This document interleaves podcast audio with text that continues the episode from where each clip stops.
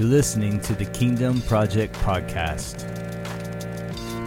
These are discussions on biblical theology and interpretation. The emphasis is on context and grace. The goal is to promote biblical literacy by displacing and debunking most modern interpretations. The challenge is to engage in healthy conversation that may stretch but sharpen iron. This is the Kingdom Project, and I'm your host, Marcus Hall.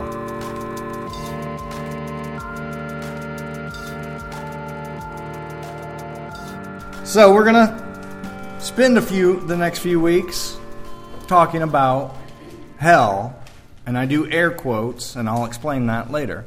All right? Now, I'm going to start by saying Romans 6:23.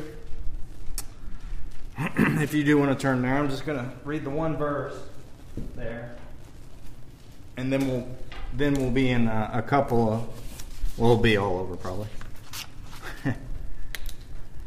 Now, the reason why I haven't addressed this topic yet is because what we have to establish today is a lot of teaching, a lot more historical teaching, but I was able to narrow it down to just a couple of pages. And I don't want to spend all Sunday morning just giving you history, you know. I want Bible stuff, you know.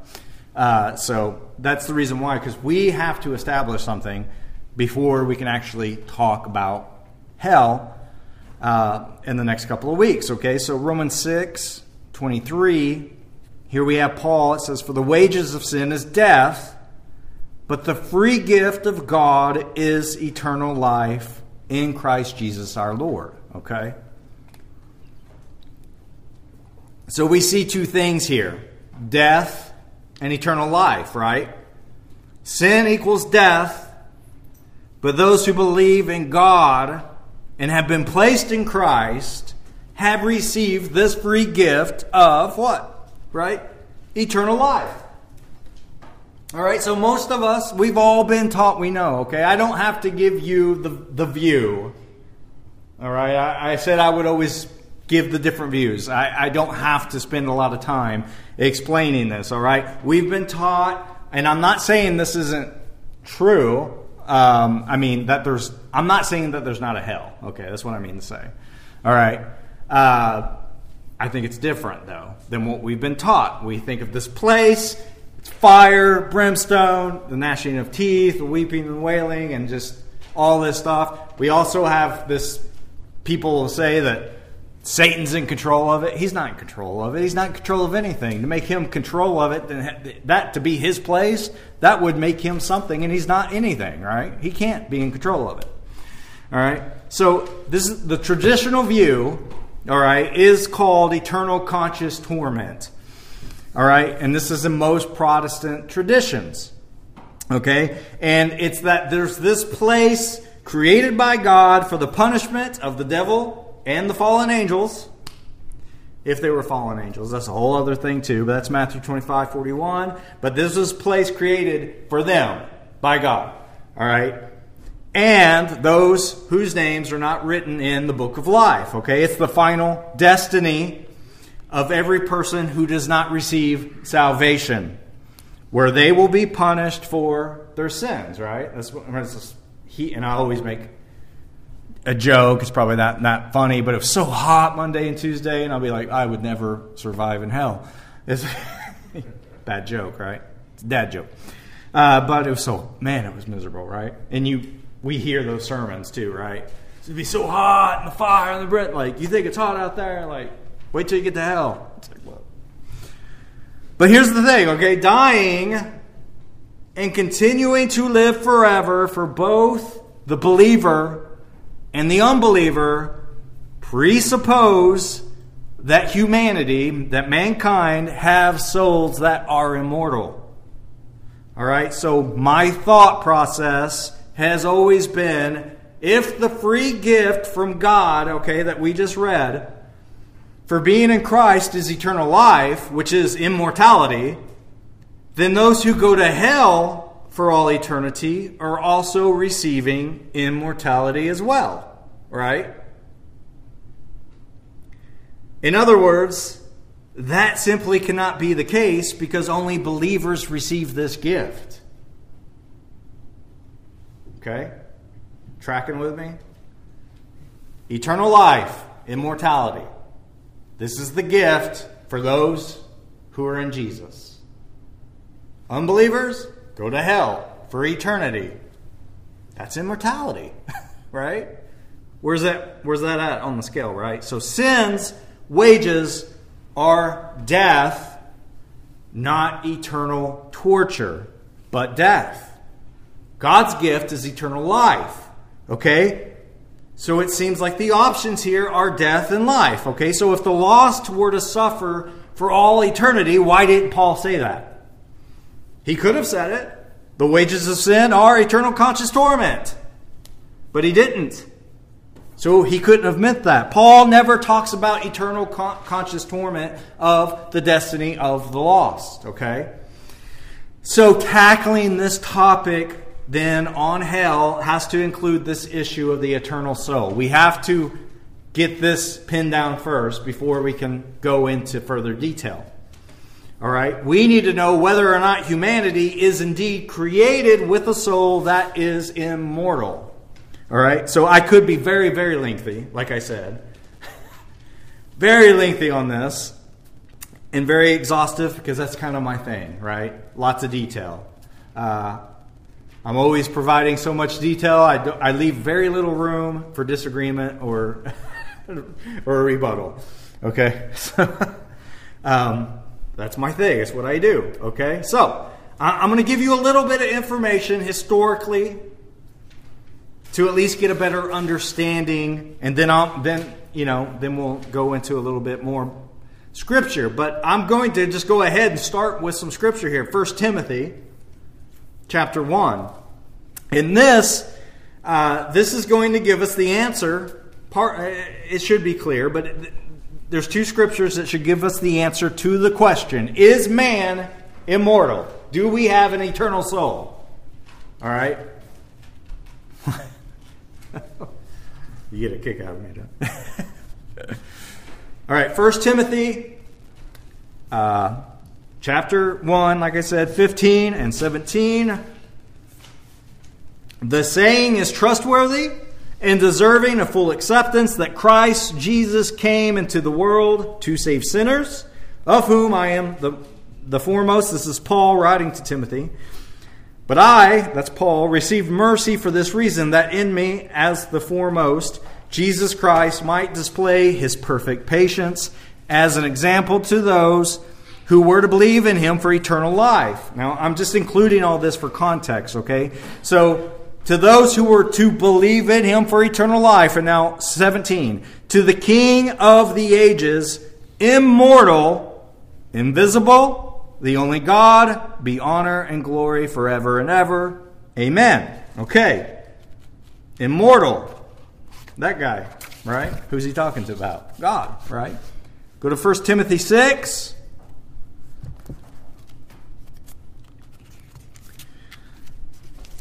Am I yelling? Oh, I feel like I'm yelling, right? Am I kind of loud? Sorry. 1 Timothy 6. 13 through 16, again, just for context here.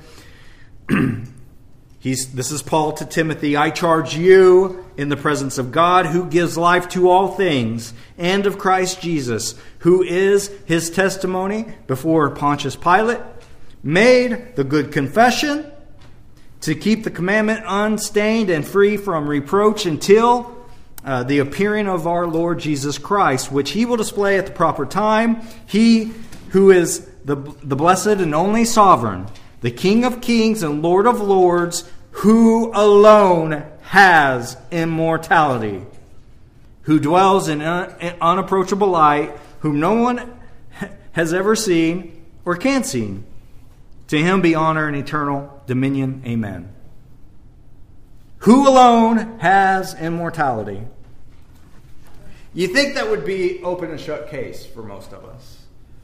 Why are we always insistent on Like, even if you're not a believer, most of us have grown up with someday you're going to die. When you die, you're going to one or two places. Because why? Because you have an eternal soul. You live forever. I mean, this is pretty across the board, universal, right? But those two verses that I just shared, right? There it is. The Godhead alone has immortality. And this is shared as a gift to those who believe in faith alone, right? In grace alone, and placed in Christ. So the Christian receives a soul, if you will, a soul that is immortal, which means it is not universal. Okay, so the doctrines of eternal torment are the product that began with the acceptance of the pagan doctrine of the eternal soul. Okay? Once it was accepted that man had a nature that could not die, it would just naturally follow then that his punishment must also be eternal. So if the souls of the wicked were eternal, then punishment must also be eternal. So a place of eternal torment was created, and we call it hell. Now, I'm not saying, again, just you're going to have to stick with me in the next couple of weeks, okay? The reason why I say that, put it in the quotes like I did earlier, is because you may be surprised to learn that the word hell is not in your Bibles. You may think it is because you have English Bibles. Hell is not in the original language of the Bible. Okay? If you see it in your Bible, it's a bad translation, okay? In the King James Version, hell is mentioned like 54 times, all right? And when we read hell, all kinds of these images in our mind's eye pop up, right? So let me just give you an example of this, okay? But Psalms 9:17 in the King James, it says, "The wicked shall be turned into hell, and all the nations that forget God." Okay? This hell is mistranslated here. The Hebrew is Sheol. Now listen to this in the ESV. "The wicked shall return to Sheol, all the nations that forget God." Okay, so we have two radical different pictures here, right? The wicked shall be turned into hell, and the wicked shall return to Sheol.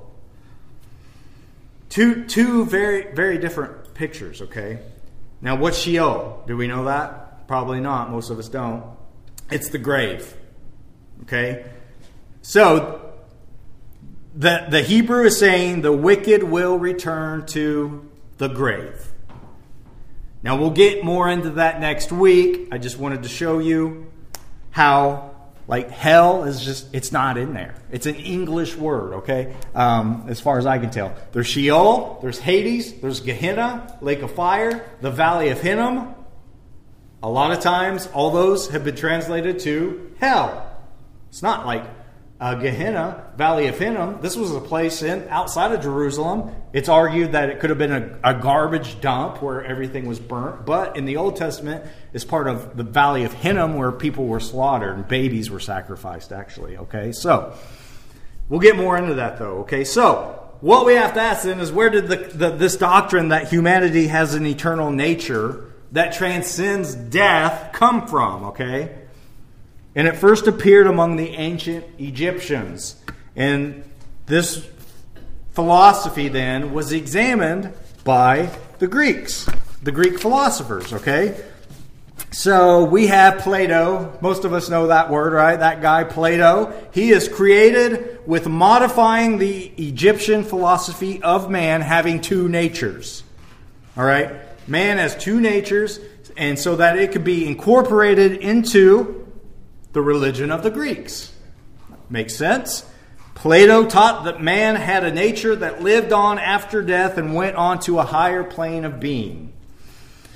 Now, the teaching then of the Greek philosophers found its way into Jewish society about 300 years before Jesus was born. Okay? Now, this happened through the Pharisees and the Hellenization movement, okay? And so then the early converts to Christianity brought the Greek philosophy of the eternal soul into the church. And so one of your first well-known Christians is Origen. He was the first person to attempt to organize a systematic theology. He admired Plato. He believed in the immortality of the soul and that it would depart to either an everlasting reward or an everlasting punishment at death. So this continues a while, and then we come to Augustine. I don't like Augustine, to be honest with you. Oh, man.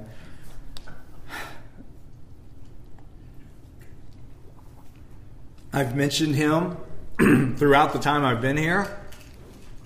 I know from my side, my view of things, he gets a bad rap because he was a philosopher turned Christian, and he brought philosophy in to his Christianity, okay? He wrote like 93 books, okay, on theology, philosophy, scripture, ethics, all this stuff. Highly influential, all right? And this isn't just a generic statement. I know somebody who said this to me recently. Augustine is probably the greatest theologian that has ever existed since the Apostle Paul. And I was like, you got to be kidding me. Really? Very smart, yes, but very Platonic, okay? People say that, though. I disagree, okay? Anyhow, Augustine became the first Christian theologian to write a biblical defense of the view of unbelievers that the lost would suffer forever in hell, and he had responses to a number of objections to this, okay? Now, Augustine declared, that is for the bodies of the lost, that God will miraculously preserve them to be alive so that they can suffer endlessly in the flames of hell.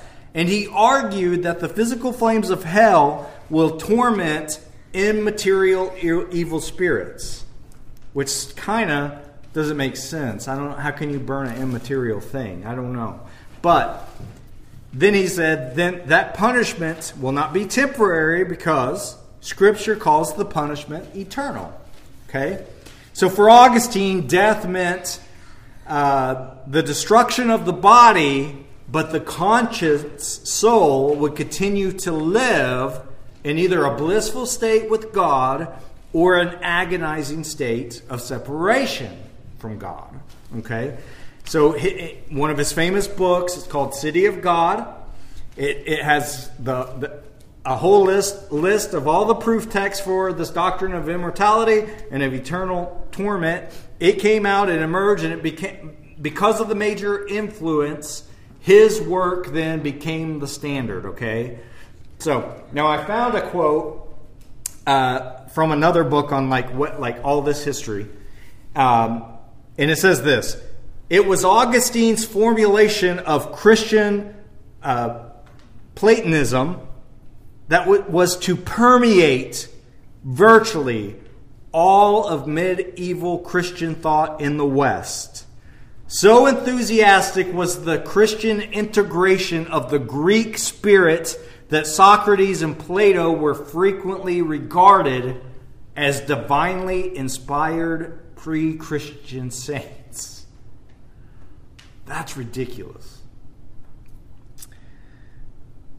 So we have people saying Socrates and Plato were divinely inspired pre-Christian saints. No, they were Greek philosophers. And then to wrap it up, I believe Thomas Aquinas comes along. He offered this solidified doctrine then of the immortal soul. And he taught that the soul is a conscious intellect, will not and cannot be destroyed. Okay, so a few centuries after that, we have the Reformation takes place. They generally accepted these views, and they became entrenched into our teaching. Okay, so for the most part, this is then what the church today continues to believe, but we have to ask, is it biblical? In the Old Testament, There is no idea whatsoever of a body and soul as two distinct and different aspects of a human being. Okay? A living man or woman is seen as a unified, organic being described in Hebrew as nefesh. Nefesh has a lot of different meanings. We'll get into it in a minute, but it refers to human life in general. Now, the Jewish Encyclopedia says this, that the belief that the soul continues its existence after the dissolution of the body is a matter of philosophical and theological speculation rather than of simple truth. And it is accordingly nowhere taught in Holy Scripture. The International Bible Encyclopedia says, we are influenced always, more or less, by the Greek Platonic ideal that the body dies, yet the soul is immortal. Such an ideal is utterly contrary to the Israelite consciousness and is nowhere found in the Old Testament. Okay? So there's way more I could share. That's just the snapshot, if you will, on the history of that. Okay? I believe that's enough for our purpose to ask, then, does the Bible teach that man has an immortal soul? No, I don't think so. Although most people believe that Adam was created as an eternal being, the Bible does not teach this. I'm convinced of it. If he were eternal, what was the purpose of the tree of life in the garden? You know, turn to Genesis 3. I know it seems like we go here a lot, right? We always go back to the beginning. We got to go back there. But I believe absolute proof that Adam was created mortal is found in Genesis 3. And we'll be looking at verses 22 and 23.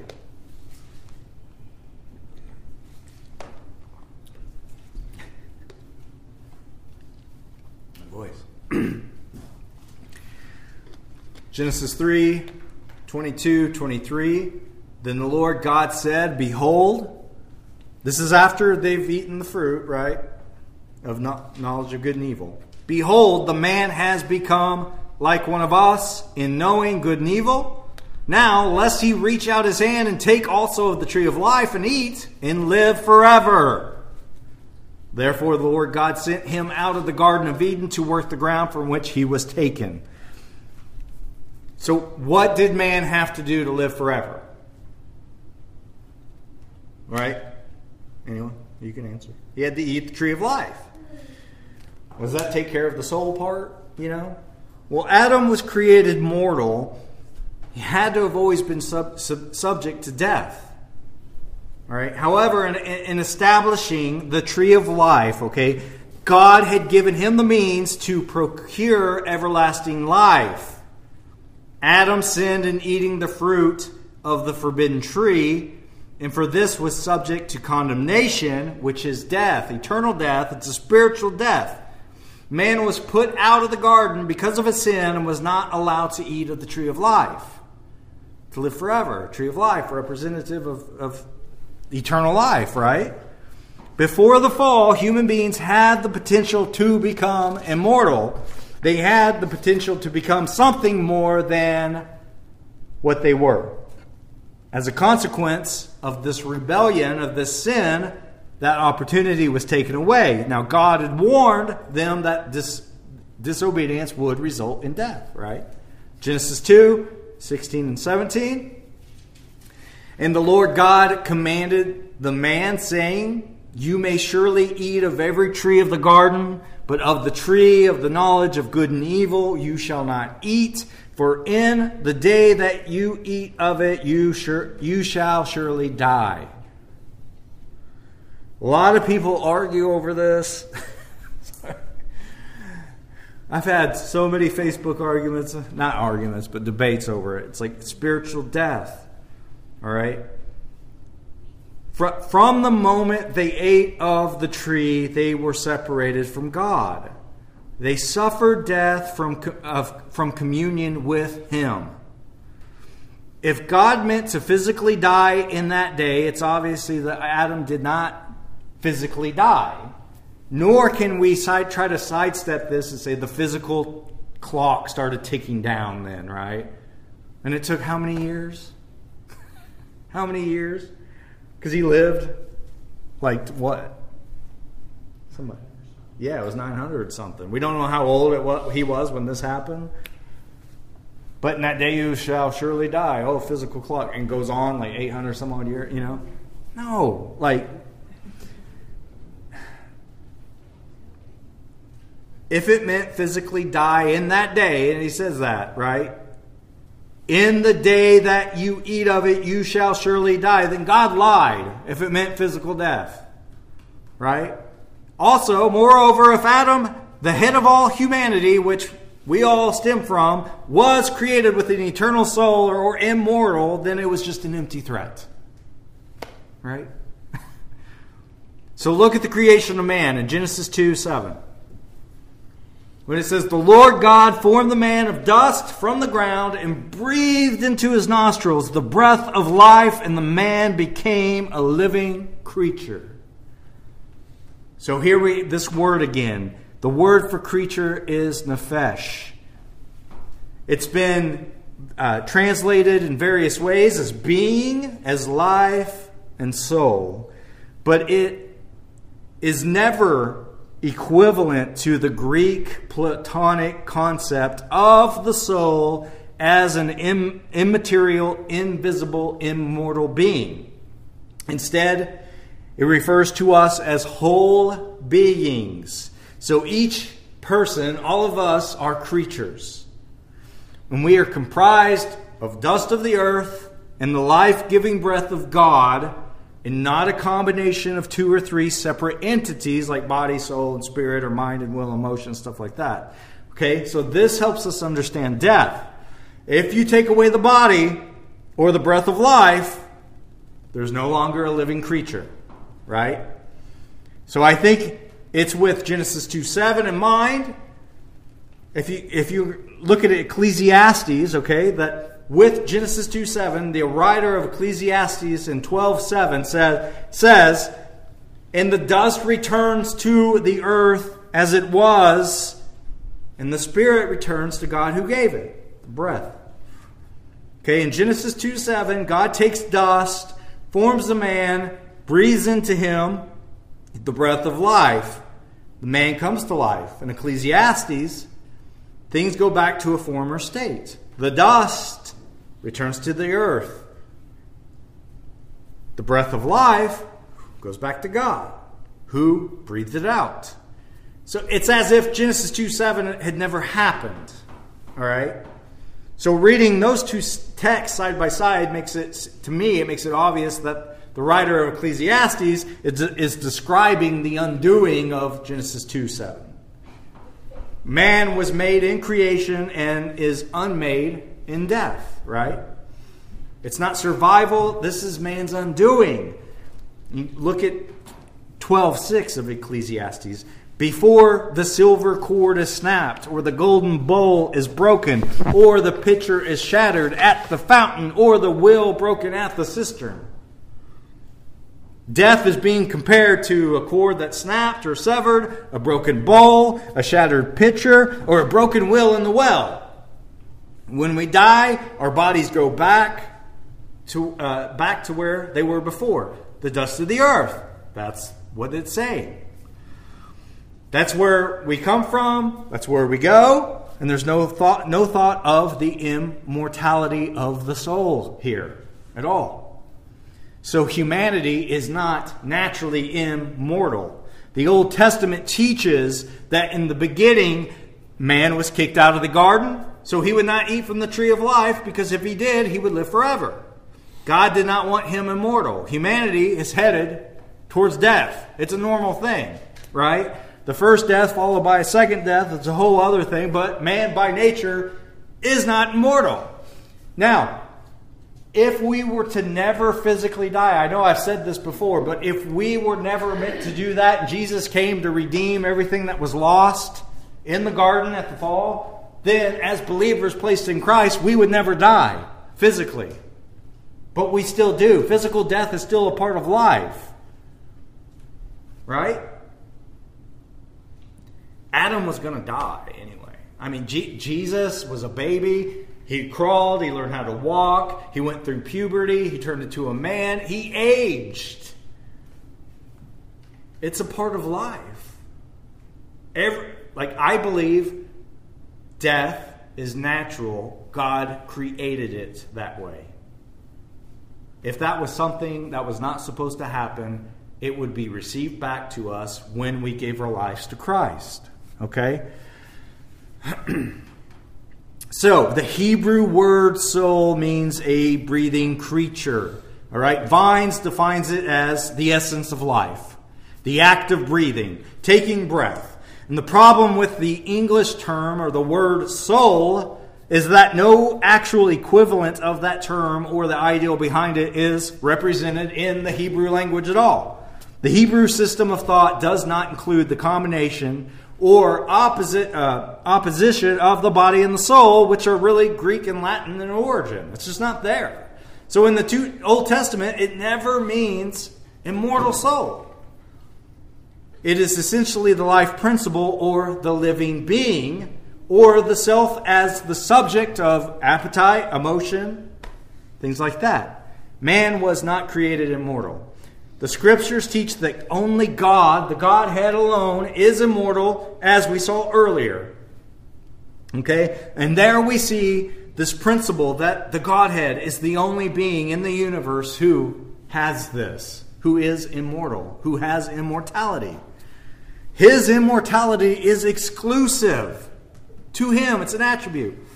In that respect, he is different from all other beings, right? In the Bible, the word for immortal, it's athanasia. It is never used as an attribute of anyone else but God. All right?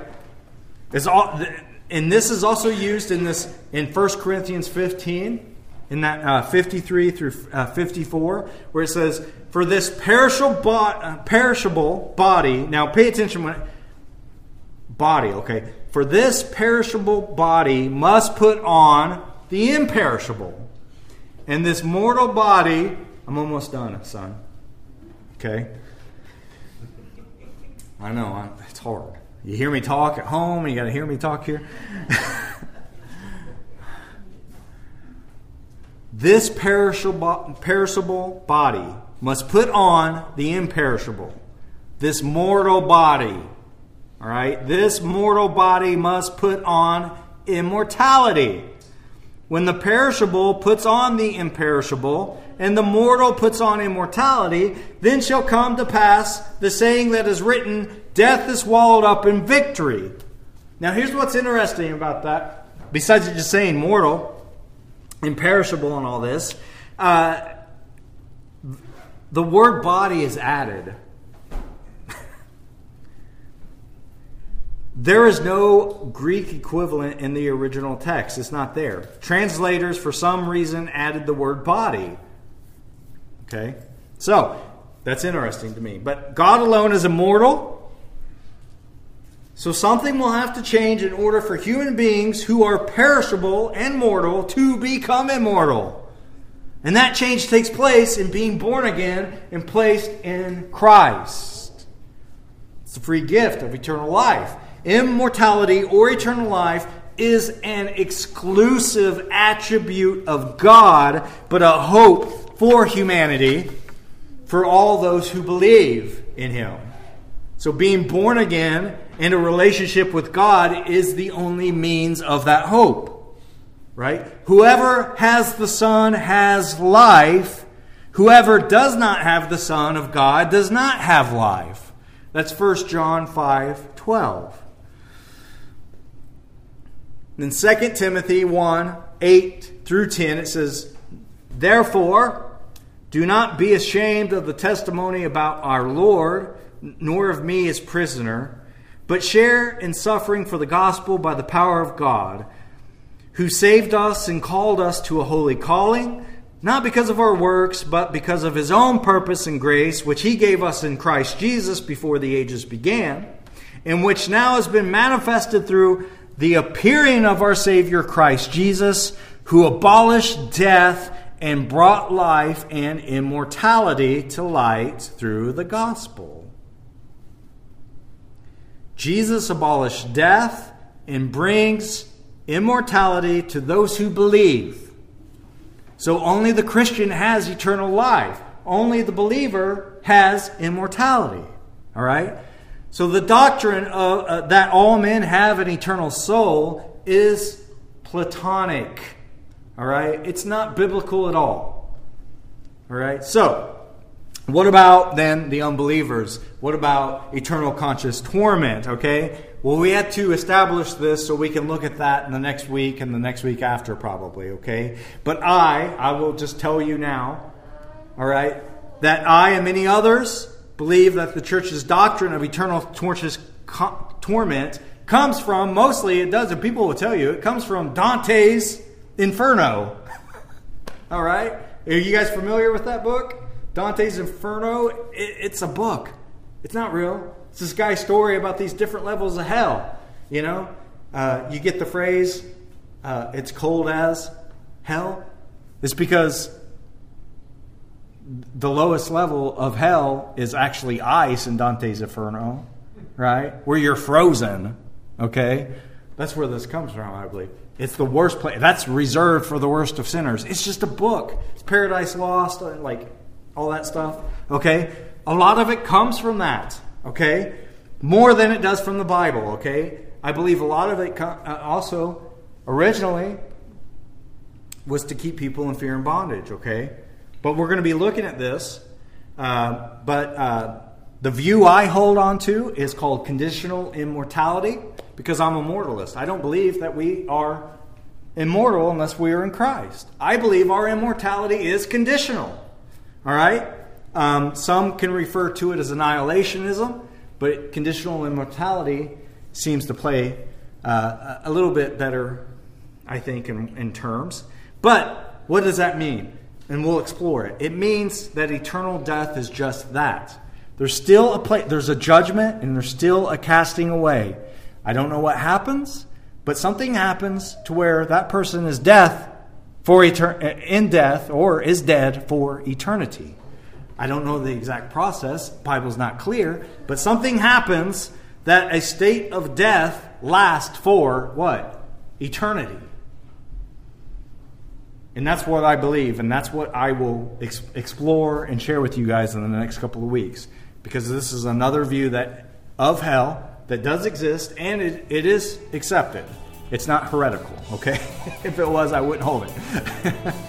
And that's where I stand, and that's where we're going to explore.